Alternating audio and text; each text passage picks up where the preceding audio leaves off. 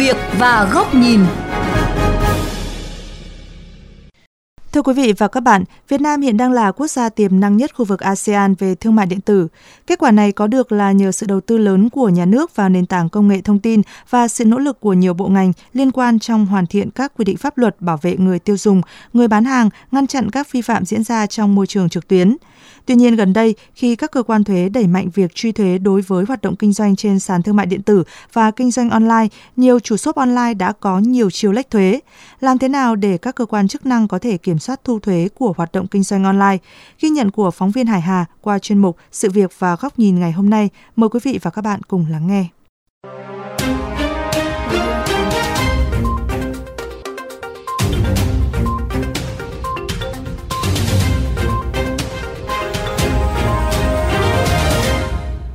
Với hơn 5 năm kinh doanh online, chị Nguyễn Ngân ở Hà Nội cho biết doanh thu từ hoạt động kinh doanh trên các sàn thương mại điện tử thời gian gần đây sụt giảm liên tục do ngoài khoản phí 2,5 đến 3% doanh thu nộp cho các sàn, còn gặp tình trạng bán phá giá để cạnh tranh.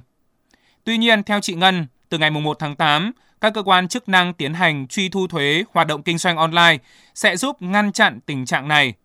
Song đến nay, chị vẫn chưa nhận được thông tin chính thức. Nếu như mà phải truy thu thêm thuế thì mình mong là các cơ quan chức năng sẽ có các cái thông báo cụ thể hơn, ví dụ như từ ngày nào đến ngày nào hoặc là từ cái mức kinh doanh thu được khoảng bao nhiêu tiền thì sẽ bắt đầu phải nộp thuế. Và cái việc công bố này nên cho bọn mình một chút thời gian để chuẩn bị. Ví dụ báo trước khoảng 6 tháng một năm. Và đến cái thời hạn nào ví dụ đến tháng 9 tháng 10 của năm nay chẳng hạn thì sẽ bắt đầu là thu. Và nếu mà thu thì bọn mình sẽ phải nộp ở đâu? Hay là phải làm như thế nào chứ bây giờ thì rất là mơ hồ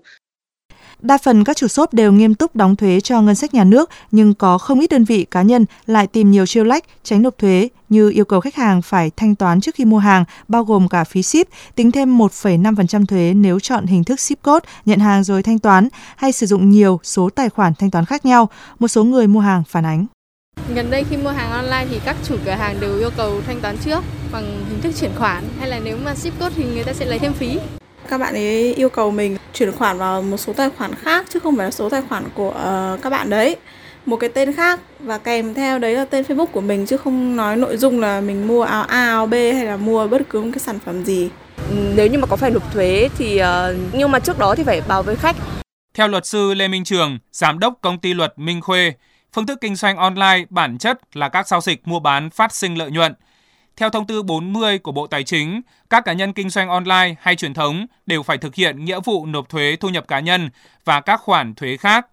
Nếu các đơn vị cá nhân kinh doanh online không kê khai thuế là vi phạm các quy định của pháp luật về quản lý thuế thì sẽ bị truy thu thuế và xử lý vi phạm hành chính tùy theo mức độ. Hiện nay, một số đơn vị cá nhân sử dụng nhiều chiêu để lách, trốn nộp thuế nhưng các cơ quan nhà nước đã có các công cụ để kiểm soát. Nhưng hành vi thuê mượn tài khoản ngân hàng nhằm trốn thuế đều có thể bị xử lý. Luật sư Lê Minh Trường dẫn chứng. Thì theo quy định của luật đấy, thì chúng ta cũng đã có một cái nghị định số 143 năm 2021 về tất cả các hành vi thuê, cho thuê, cho mượn tài khoản thanh toán, cụ thể là các cái tài khoản của ngân hàng thì có thể bị phạt với mức phạt từ 40 đến 50 triệu đồng. Nếu như mà chúng ta thuê hoặc mua trên 10 tài khoản thanh toán thì chúng ta có thể bị truy cứu theo điều 291 Bộ luật hình sự năm 2015 tội thu thập, tàng trữ, trao đổi, mua bán công khai trái phép các thông tin tài khoản ngân hàng. Với tốc độ phát triển của lĩnh vực thương mại điện tử hiện nay, tiến sĩ Lê Đăng Doanh, nguyên viện trưởng Viện Quản lý Kinh tế Trung ương cho rằng thời gian tới cần có những giải pháp để quản lý thuế của hoạt động kinh doanh trên nền tảng số. Phải có một cái khung pháp luật phù hợp để quản lý về thương mại điện tử này. Việt Nam cần phải tham khảo các cái kinh nghiệm quốc tế và sẽ sớm ờ, thu thuế đối với lại các cái giao dịch này để bảo đảm một cái sự công bằng và cạnh tranh một cách bình đẳng giữa các cái hình thức thương mại truyền thống và thương mại điện tử. Nửa đầu năm 2022, toàn ngành thuế đã thực hiện thanh tra kiểm tra 15 doanh nghiệp là chủ sở hữu sàn thương mại điện tử, trung gian thanh toán, 3 doanh nghiệp là công ty đối tác nước ngoài tại Việt Nam và 6 nhà cung cấp nước ngoài không có cơ sở kinh doanh cố định tại Việt Nam. Trong 5 tháng đầu năm 2022, cơ quan thuế đã thu từ xử lý vi phạm, chống thất thu được 220 tỷ đồng hiện Cục Thuế thành phố Hà Nội đã thu thập thông tin của 32.800 địa chỉ bán hàng online, trong đó xác minh được 3.388 cơ sở có doanh thu trên 100 triệu đồng một năm thuộc đối tượng quản lý thuế. Hiện cơ quan này đã đưa vào quản lý 465 cá nhân có doanh thu phát sinh từ nhà thầu nước ngoài và hơn 1.300 người nộp thuế online. 6 tháng đầu năm, Cục Thuế thành phố Hồ Chí Minh đã xử lý truy thu 140 tỷ đồng tiền thuế từ 110 cá nhân có phát sinh thu nhập từ Google.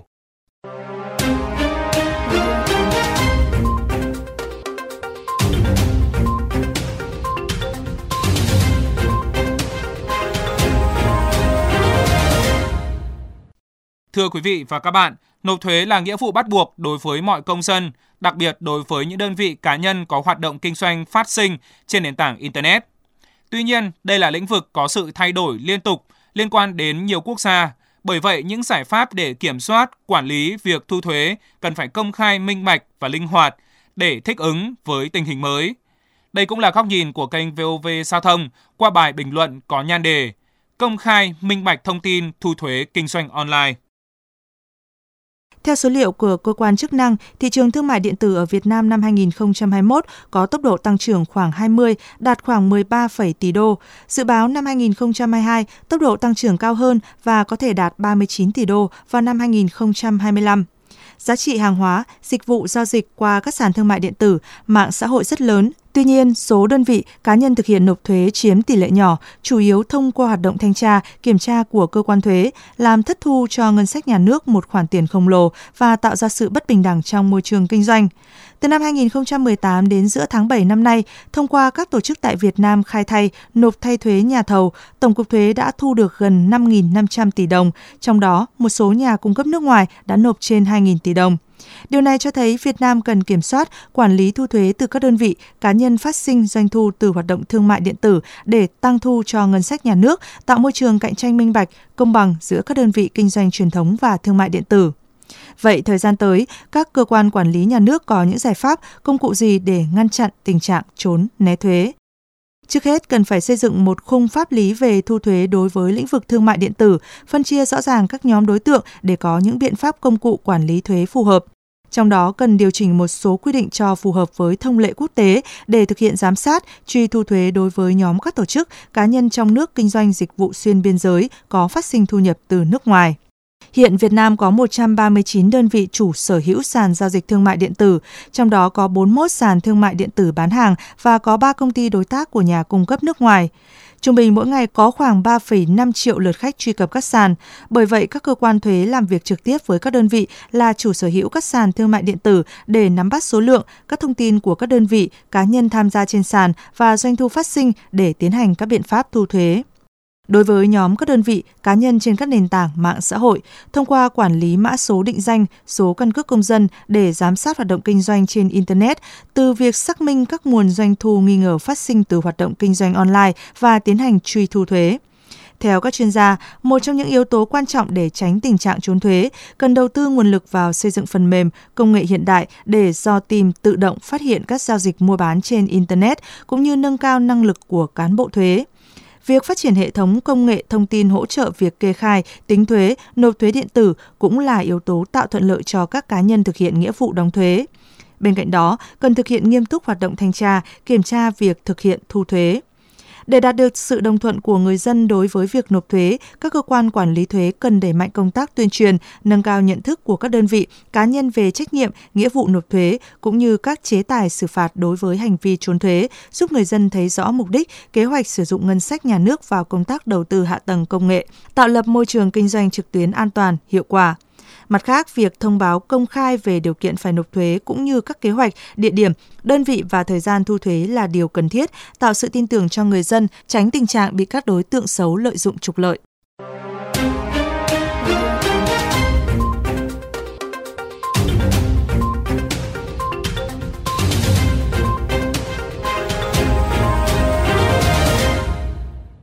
Đến đây chuyên mục sự việc và góc nhìn với chủ đề Kinh doanh online thu thuế ra sao cũng xin được khép lại. Quý vị và các bạn có thể xem lại nội dung này trên trang vovgiao thông.vn, nghe qua ứng dụng Spotify, Apple Podcast và Google Podcast. Cảm ơn quý vị và các bạn đã dành thời gian theo dõi.